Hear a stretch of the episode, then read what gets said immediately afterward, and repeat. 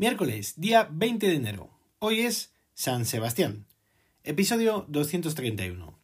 18.500 nuevos casos diagnosticados en las últimas 24 horas.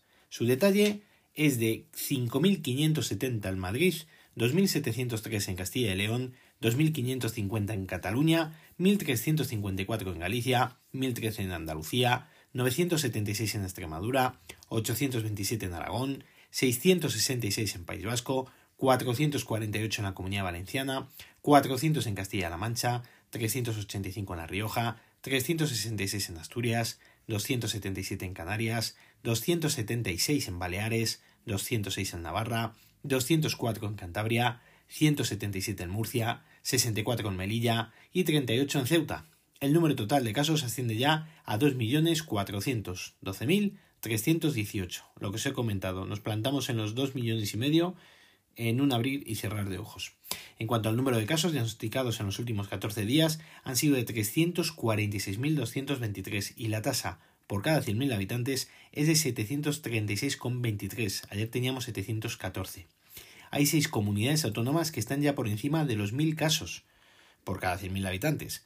Estas son Castilla-La Mancha, Castilla y León, Comunidad Valenciana, Extremadura, Murcia y La Rioja, pero es que el resto están también fatal.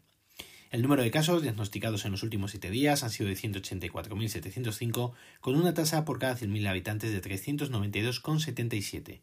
Respecto a los casos que se han diagnosticado con fecha de inicio de síntomas en los últimos 14 días, han sido de 121.439, con una incidencia acumulada por cada 100.000 habitantes de 258,24 y respecto al número de casos diagnosticados con fecha de inicio de síntomas en los últimos 7 días han sido de 36.483, con una incidencia acumulada por cada 100.000 habitantes de 77,58. El número de casos que han precisado hospitalización con fecha de ingreso en los últimos 7 días han sido de 6.182, siendo el total de 232.359. En cuanto al número de casos que han ingresado en UCI con fecha de ingreso en los últimos 7 días han sido de 525 y el total asciende ya a 20.000 76. El número total de pacientes COVID a día de hoy es de 25.228, con un porcentaje de camas ocupadas del 19,95%. En cuanto al número de pacientes COVID en UCI, son de 3.583, 83, con un porcentaje de camas ocupadas del 35,02%. El número de ingresos por COVID en las últimas 24 horas han sido de 3.635, con un total de 2.563 las altas que se han realizado en este mismo periodo. En cuanto al número total de pruebas que se han realizado en la semana del 10 al 16 de enero, han sido de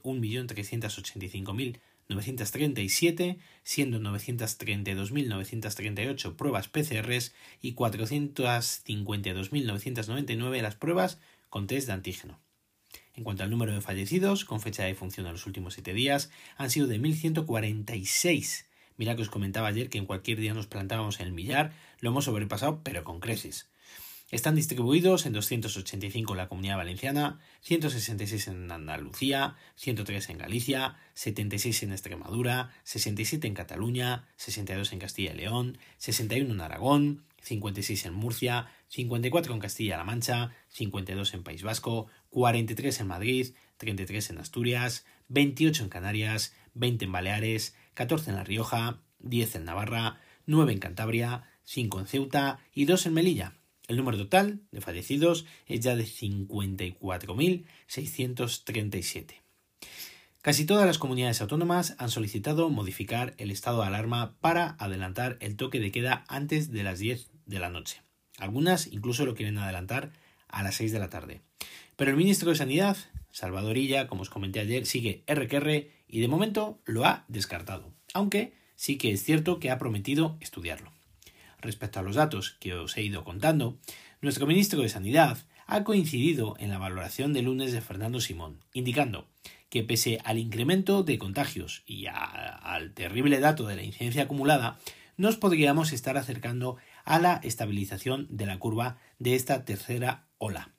Está muy esperanzado respecto a las restricciones que están imponiendo las distintas comunidades autónomas y sobre todo a su efecto, para ver si es eh, suficiente para poder doblegar la curva.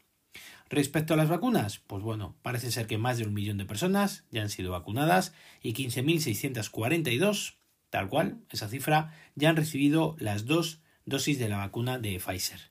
Parece ser que el siguiente grupo, cuando terminen con los sanitarios de primera línea y todos los que están vacunando ahora, parece ser que el siguiente grupo a vacunar serán los mayores de 80 años.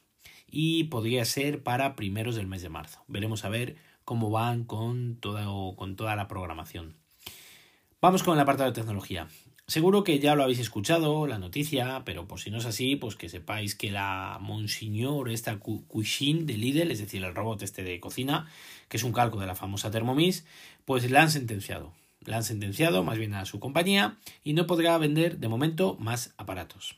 Tienen orden de retirar de forma inmediata todas las unidades en tienda y en almacenes y también, evidentemente, cualquier publicidad relacionada con el robot. Y todo por la violación de patentes. A ver, está claro, una máquina de unos 350 euros frente a otra de unos 1200 euros, pues no hay color. Y si encima la máquina funciona más o menos bien, te realiza un montón de recetas y es súper parecida, pues ya me contaréis. Yo tengo un compañero que la tiene, la compró cuando, cuando todo este boom. Eh, él tiene una Thermomix pero antigua, dice que, que, bueno, que es una maravilla, que funciona mejor que la Thermomix. Bueno, ¿qué, va a contar? La verdad es que el modelo que tiene el de la Thermomix es muy antigua. Pero bien es cierto que en poco tiempo que la tiene, la, la de Lidl, me refiero, se la ha averiado dos veces. Creo que la misma cosa o algo parecido, alguna resistencia, la tengo que mandar al servicio técnico. La verdad es que el servicio técnico en principio bien, sin problema, pero bien es cierto que en poco tiempo se la ha averiado dos veces. Yo eh, estoy con mi segunda Thermomix, tuve la TM31, ahora tengo la TM5 y en ningún caso nunca he tenido ningún problema con ninguna de las máquinas y dándole uso correcto.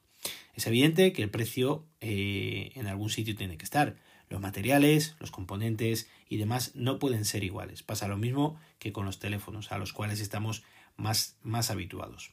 El caso es que la cosa pues no pinta bien para, para Lidl. La garantía, evidentemente, la tendrán que seguir ofreciendo, pero claro, a mí, sinceramente, no me gustaría tener una máquina de esas en mi casa, la verdad, por lo que pudiera pasar.